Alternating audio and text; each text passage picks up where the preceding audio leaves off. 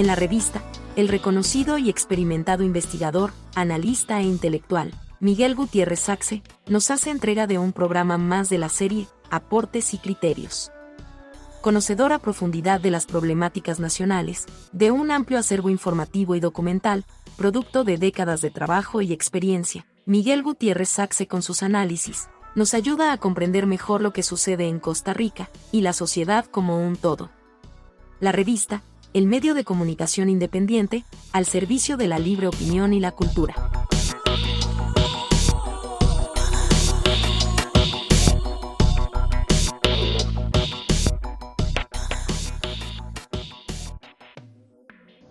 No obstante lo opaco y no comparable de los resultados de las últimas pruebas estandarizadas, es claro que nuestro sistema educativo tiene muy serios problemas. El apagón educativo no es solo una metáfora acertada, señala la emergencia y la necesidad de actuar con contundencia y celeridad. El Estado de la Educación propuso una cruzada nacional, pues sí, eso es lo que se requiere una cruzada, ni más, pero tampoco menos. Esto debería ser una hora de conjuntar voluntades y encauzar un esfuerzo nacional por corregir y mejorar lo sustantivo, contenidos, métodos, evaluaciones y por supuesto la formación y capacitación del personal docente y de apoyo. Todos en una cruzada.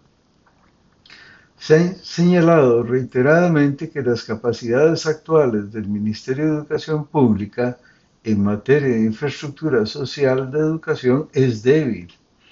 No logra reparar los graves daños de muchas instalaciones, al menos siete centenares con orden sanitaria, ni dar mantenimiento a instalaciones y equipos.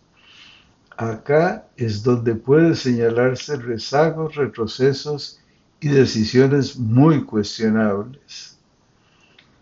Este episodio plantea tres situaciones particularmente perjudiciales, no por falta de financiación, sino por escasas capacidades y rechazo a la colaboración, específicamente en materia de informática educativa. Esto puede lesionar las capacidades para adquirir, distribuir, instalar, mantener y sustituir el equipamiento. La primera situación viene de muy atrás.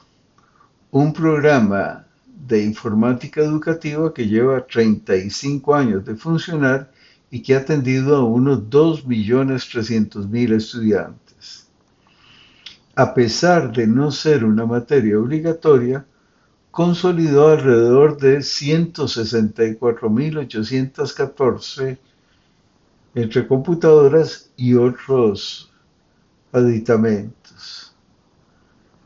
Y esas computadoras fueron compradas a buen precio, instaladas en laboratorios con su aseguramiento, sistema eléctrico, redes e instalación de Internet, están en operación. El programa debió además ejecutar el mantenimiento y la renovación de todo ese equipo.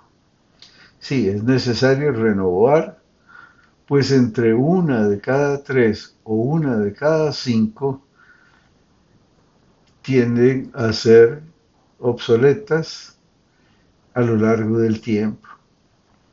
Las máquinas funcionan y puede prolongarse su vida útil hasta por cinco años, pero tarde o temprano deben ser sustituidas y lo han hecho a un ritmo de más de 30.000 al año.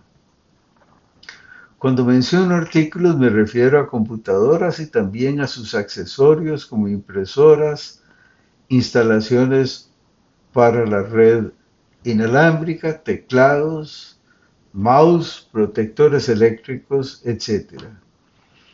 Todo esto en los más de 4.000 centros educativos distribuidos por todo el territorio nacional. Como si fuera poco, los docentes se han capacitado con diferentes niveles de complejidad. Es una actividad que ha requerido mucho orden, mucha capacidad, sistemas y entrenamiento altamente complejos.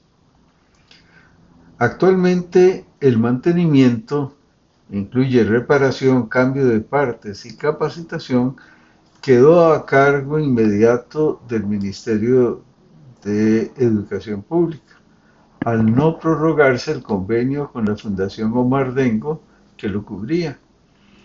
El MEP rechazó la opción de prórroga por un plazo prudente mientras se armaba la capacidad para operar el mantenimiento.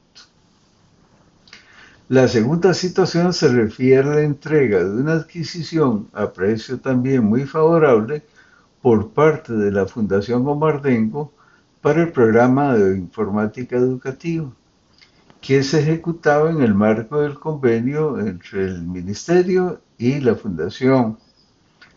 Esta compra es de 50.193 activos valorados en 12 millones 485 mil dólares. Sí, más de 12 millones de dólares. El MEP no prorrogó el contrato por lo que la entrega al MEP, la FOB la realizó por medio de un juzgado. Entregó esa cantidad de activos que es equivalente a 50 furgones largos llenos de cajas.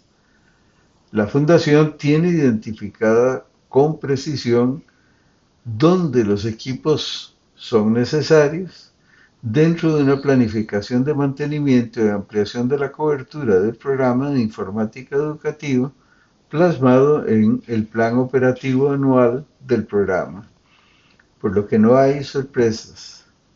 Todo este equipo está almacenado en bodegas a la espera que un sistema alterno de entrega sea creado y puesto en marcha. También el MEP rechazó la opción de prórroga del convenio con la FOD a efectos de, que se pudiera entregar, distribuir, instalar, mantener y sustituir el equipamiento. La tercera situación surge de un programa de apoyo al ministerio por parte ahora de Fonatel y Sutel, que se viene ejecutando desde hace varios años por montos de mucha importancia sobre el que reina la oscuridad ante la opinión pública. Lo más reciente de, lo que hay noticias es que en el 2023 hubo entrega al MEP de unos 86 mil equipos, menos de 10 mil tabletas y el resto computadoras. Deben distribuirse en la modalidad uno a uno para estudiantes beneficiarios finales que estén calificados como de bajos recursos y sin acceso a equipos, aunque el grueso del equipo se destina a laboratorios de centros educativos. Por supuesto que el éxito del programa no depende solo del alcance de las responsabilidades y competencias de Fonatel. Llega a las instituciones públicas beneficiadas y a los estudiantes beneficiarios finales el círculo debe cerrarse y mantenerse con el debido aprovechamiento de los recursos públicos.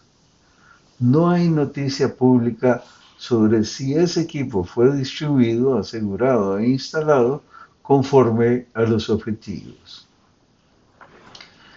La obligación de rendir cuentas de manera veraz, completa, responsable y oportuna a la autoridad superior, a los órdenes de control y a la sociedad es una promesa destacada de la constitución política.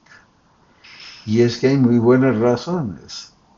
Amartya Sen, premio Nobel de la Economía, demostró con casos históricos que las hambrunas eran propias de sociedades sin un régimen de opinión pública, por el vicio de algunos funcionarios de solo reconocer los problemas cuando están generando resultados nefastos e irrecuperables.